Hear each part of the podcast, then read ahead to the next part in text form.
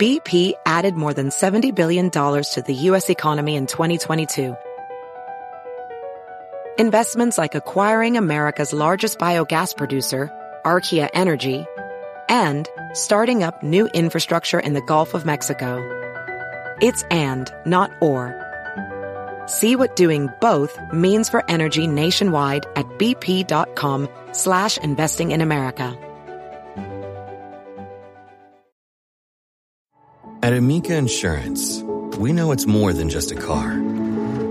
It's the two-door coupe that was there for your first drive. The hatchback that took you cross-country and back. And the minivan that tackles the weekly carpool. For the cars you couldn't live without, trust Amica Auto Insurance. Amica, empathy is our best policy.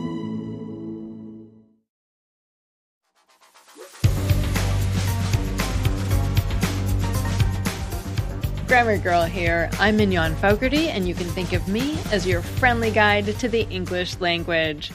We talk about writing, history, rules, and other cool stuff. Today, we'll talk about writing dates, and then about a fascinating study about how COVID has changed the way we think about certain words. Can you believe it's already 2023? I feel like I hadn't even gotten used to calling it 2022 yet, but another year is gone. And since a new year gets people thinking about the date, I'll answer a few date related questions. Here's a question from a long time ago from a listener named Michael to get us started. It'll seem like he's getting a little off track, but it'll all make sense in a minute. Grammar Girl, I have some concerns regarding the correct grammar for wedding invitations and wedding announcements. My fiance and I have two main questions. The first regarding a year. A year such as 2007, often written as 2007. We both believe this to be grammatically incorrect yet prevalent among examples that we've seen in print. Our second question is regarding the use of British English in the States. We live stateside, and yet we see in these examples many words written in the British spelling versus an American spelling, and we don't know what to do. Thank you for your help.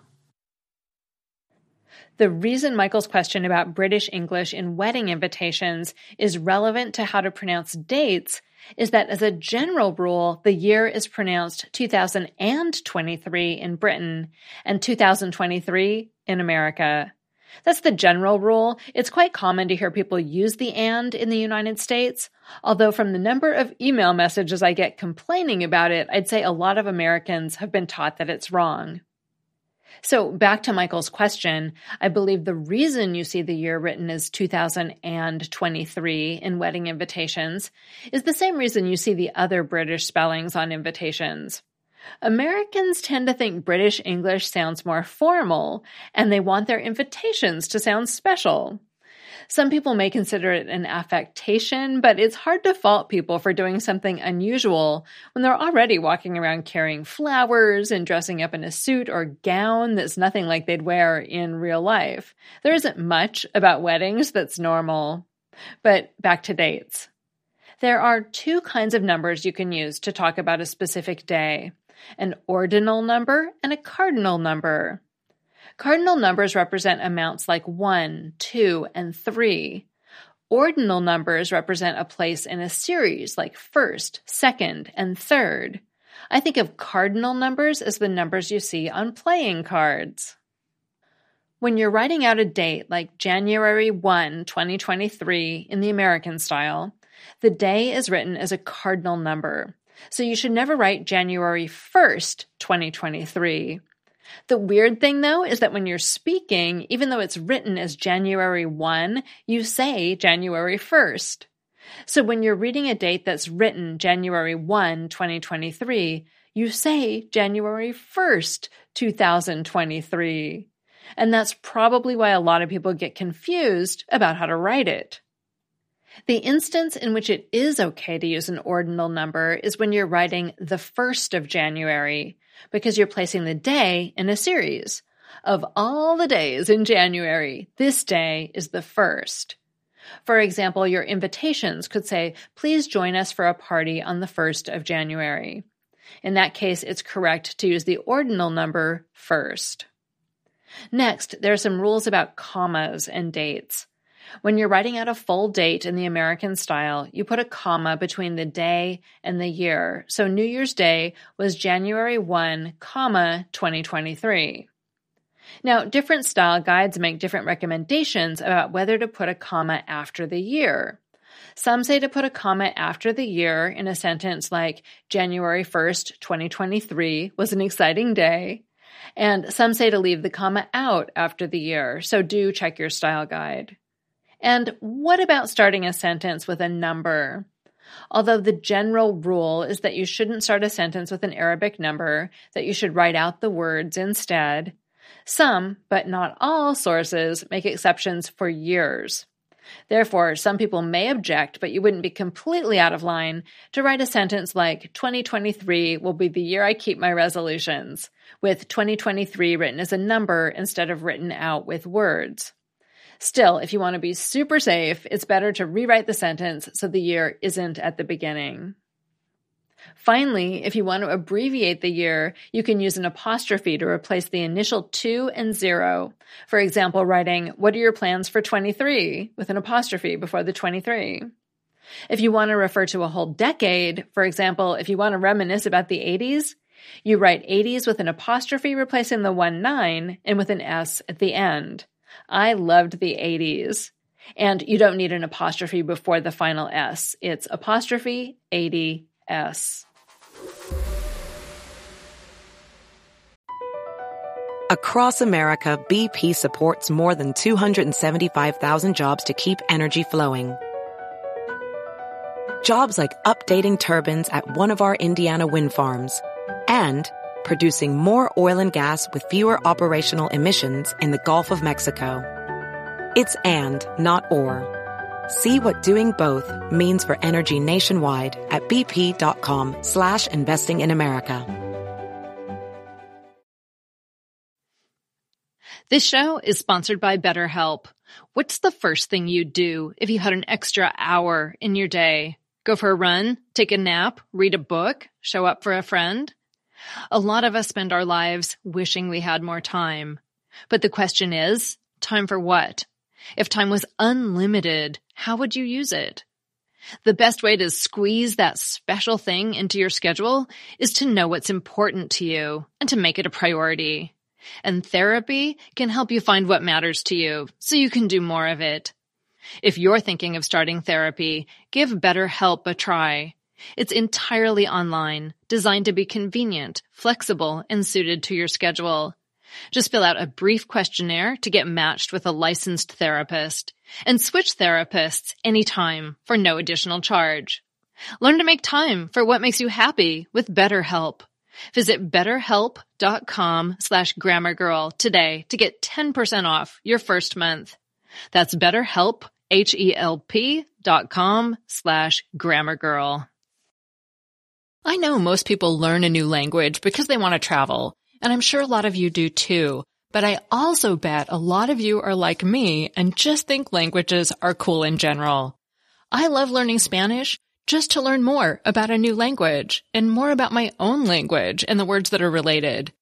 But no matter why you want to learn a new language, Rosetta Stone is the most trusted language learning program. With Rosetta Stone, you can choose from 25 different languages Spanish, French, Italian, German, Korean, Chinese, Japanese, Dutch, Arabic, and Polish. Fast track your language acquisition with immersive lessons designed to teach you to pick up languages in a natural way. Plus, with Rosetta Stone's true accent feature, you'll get feedback on how well you're pronouncing words. It's like having a personal trainer for your accent. Rosetta Stone is convenient and can be used on desktop or as an app with the ability to download lessons offline. So don't put off learning that language. There is no better time than right now to get started. For a very limited time, Grammar Girl listeners can get Rosetta Stone's lifetime membership for 50% off. Visit rosettastone.com slash grammar. That's 50% off unlimited access to 25 language courses for the rest of your life. Redeem your 50% off today at rosettastone.com slash grammar.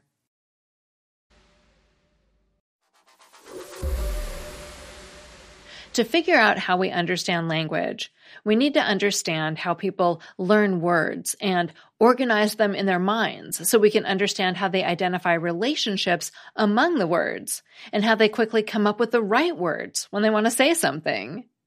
Now, this may sound simple since we do it every day, but in reality, it's part of a pretty complex language processing system that researchers would like to understand better.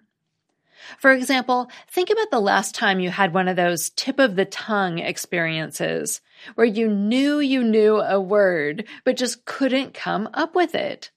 Why are we able to quickly come up with some words, but not others? How are they triggered and connected in our brains?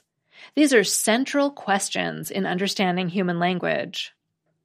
And with the pandemic came not just coronavirus, but also a massive change in what we talked about. Words that normally we'd rarely hear, words like mask, social distancing, isolation, vaccine, and quarantine became commonplace almost overnight. And even more unusual, this happened all over the world. To researchers, this offered a unique opportunity to see if such a drastic and widespread shift might have some long lasting effects on how we process language. So, a group of language scientists from both industry and academic backgrounds designed a study to see how the uptick in the use of less common words like mask and screening during the pandemic changed how we mentally organized and processed words. Their finding? That COVID has indeed changed the way we understand and see relationships between words. Previous research has found two important things that help us store and easily access the meaning of a word. First, how frequent that word is in our environment. And second, whether it has any other words or sounds that are linked with it in our minds. For example, words like squeaky toy might cause us to pull up the word dog because we've learned to associate their meanings in what linguists call a semantic network or neighborhood. So hearing one word improves how quickly we can come up with another related word in a process called semantic priming. And even recognizable sounds and not just words can be part of these semantic networks and have this effect. For example, coughing, a fairly innocuous sound before the pandemic, has now taken on connotations of COVID spread. So it's possible that because of this association, hearing a cough leads us to more quickly access words like mask, screening, and quarantine, since that link has recently become part of our shared experience. Testing the effect of this sudden change to our language over the past few years, the researchers wanted to find out if the sudden and dramatic increase in pandemic related words, words that hadn't been very frequent before the pandemic, had changed how these words were stored and activated in our minds, and whether there had been changes in our semantic networks.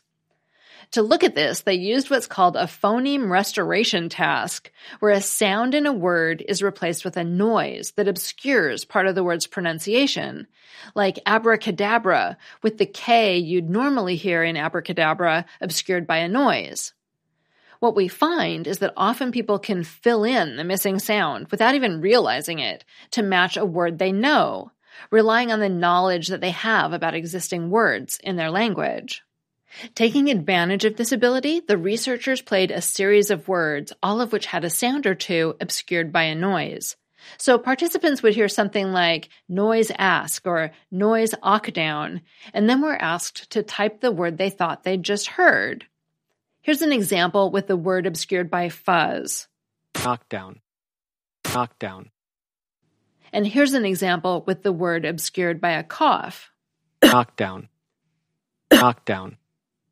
Now, you might notice that in these cases, with the first sound being impossible to make out, participants would have to choose among a number of what are referred to as competitors in terms of which word they thought they heard. For example, between mask and task for ask, or lockdown or knockdown for ockdown, or rung versus lung for ung. Looking at these competing words in terms of their pre pandemic use, the study discovered they occurred at about the same rate in our speech. But post pandemic, the rate of words like mask, lockdown, and lung as well as a number of others like injection, isolation, and clinic, had dramatically increased. And what the study found was that people's increased experience during the pandemic with words like mask or lockdown biased them to hear those words instead of competitors like task or knockdown. Even more interesting, when a cough obscured the first sound instead of just random noise, it increased the rate at which COVID related words were perceived even more. So it seems we've learned to link the sound of a cough with COVID, which then triggers access to other words, things like injection, isolation, or mask, that we also see as COVID related. As a result of this research, we see how it is that we learn connections between words based on not just shared meaning, like for synonyms such as car and auto, but also shared experience. And that shift in how we understand words and the connections between them can happen suddenly, triggered by a major event like the pandemic or a war. This also means that the things we talk about with sudden increased frequency weigh more in how we organize words in our minds than the things we used to talk about. In other words, our recent experience seems to matter more than whatever previous experience with other words or associations we might have had. That segment was based on a study by Daniel Kleinman, Adam Morgan, Rachel Ostrand, and Ava Wittenberg at the NYU School of Medicine and was written by Valerie Fridland a professor of linguistics at the University of Nevada in Reno and the author of a forthcoming book, like literally, dude, on all the speech habits we love to hate. You can find her at valeriefridland.com. Finally, I have a Familect story from Tammy.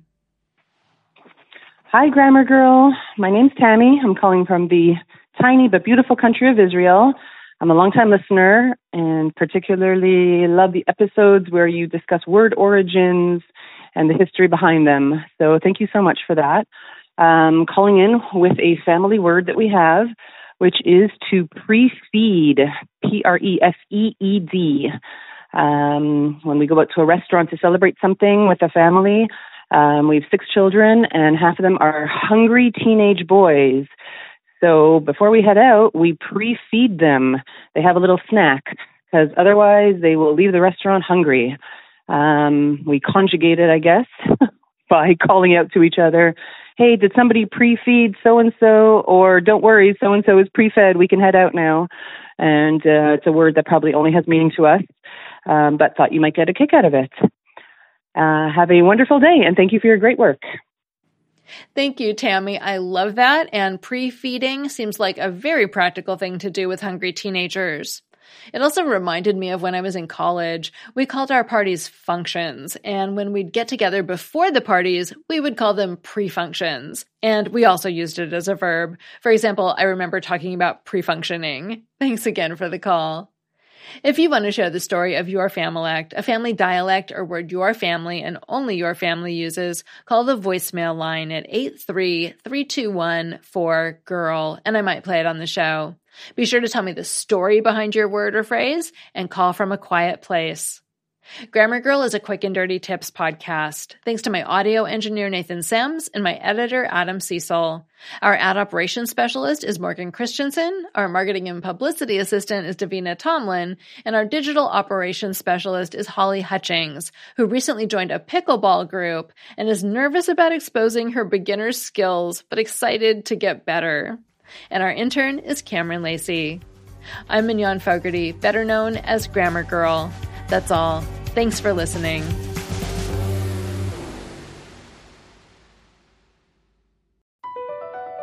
Across America, BP supports more than 275,000 jobs to keep energy flowing.